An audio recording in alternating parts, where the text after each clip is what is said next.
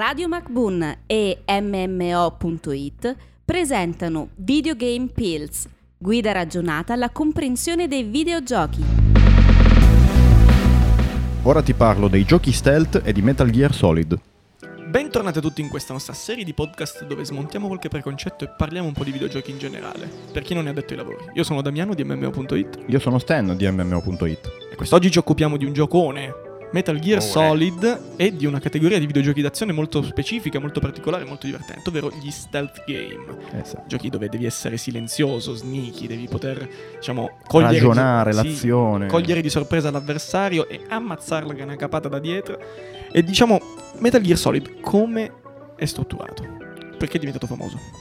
È diventato famoso perché appunto ha introdotto in un gioco che diversamente sarebbe il classico action dove vado in giro, sparo, faccio la strage alla Rambo, quell'elemento di tatticità nel- nell'affrontare i nemici, anche perché soprattutto il primo Metal Gear Solid nelle primissime battute ti, ti lascia contro il nemico completamente privo di armi, quindi o meglio le hai le armi, ma non devi far rumore, quindi non le devi usare eh, come se non le avessi e devi trovare il modo di aggirare il nemico.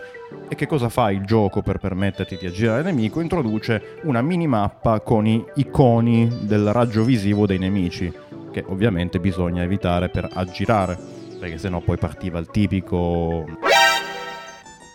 Ed è con questo suono che capivo che dovevo uscire immediatamente dalla mia, dalla mia scatola di cartone e nascondermi immediatamente da qualche altra parte. Sì, in condotti, luoghi dove non continuassero ad arrivare nemici, anche perché finché poi l'allarme non, eh, non si quietava, le ondate erano infinite, Sì, i continuavano nemici ad continuavano ad arrivare. Poi l'altro elemento, anche se non è proprio proprio del discorso stealth, è la narrativa del gioco, il modo in cui viene raccontata la storia, che è estremamente cinematografico.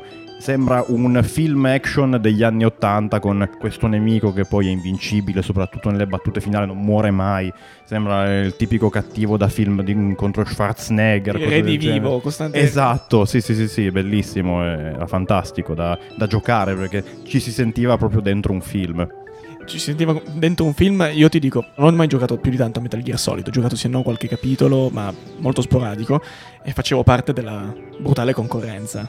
Ok. Ovvero quella che si è sviluppata dopo un po' con Splinter Cell, con le avventure della spia Sam Fisher. Che se vogliamo eh, va a incarnare molto di più le, le dinamiche del gioco stealth. Sì, molto di più, perché in- diciamo che in alcuni tratti, forse col- con i nuovi videogiochi di Metal Gear Solid, si è un po' pianata questa di, diciamo, differenza. Mhm. Però, mh, eh, diciamo, Splinter Cell aveva da parte sua una, una cura anche per gli ambienti di gioco e per le dinamiche di gioco che si basavano appunto anche sull'utilizzo dei raggi, dei raggi X, dei visori notturni e di tutta una serie di gadget che erano, che erano molto particolari e facevano parte forse del- dell'ideale della, de- della spia del nuovo millennio, ecco per capirci.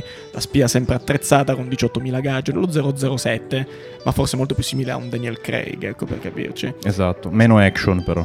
Meno action come i primi capitoli, perché poi man mano che va avanti la saga di Splinter Cell invece diventa molto action. Mena. Mena, Mena, forte, mena, ma mena forte. mena molto forte e in blacklist mena e non solo. Mena e si fa mena, no, mena e diciamo um, continua ad agire anche in maniera, in maniera particolarmente stealth perché da quel capitolo in poi hanno introdotto una cosa molto interessante, ovvero la possibilità di concludere, di guadagnare punti in base a come svolgi la missione. Per esempio, c'è la possibilità di concludere la missione in maniera completamente silenziosa e quindi essere fantasma e aumentare i tuoi punti fantasma. Oppure svolgerla un po' in fantasma, un po' in assalto e quindi la possibilità di prendere punti per quelle modalità là.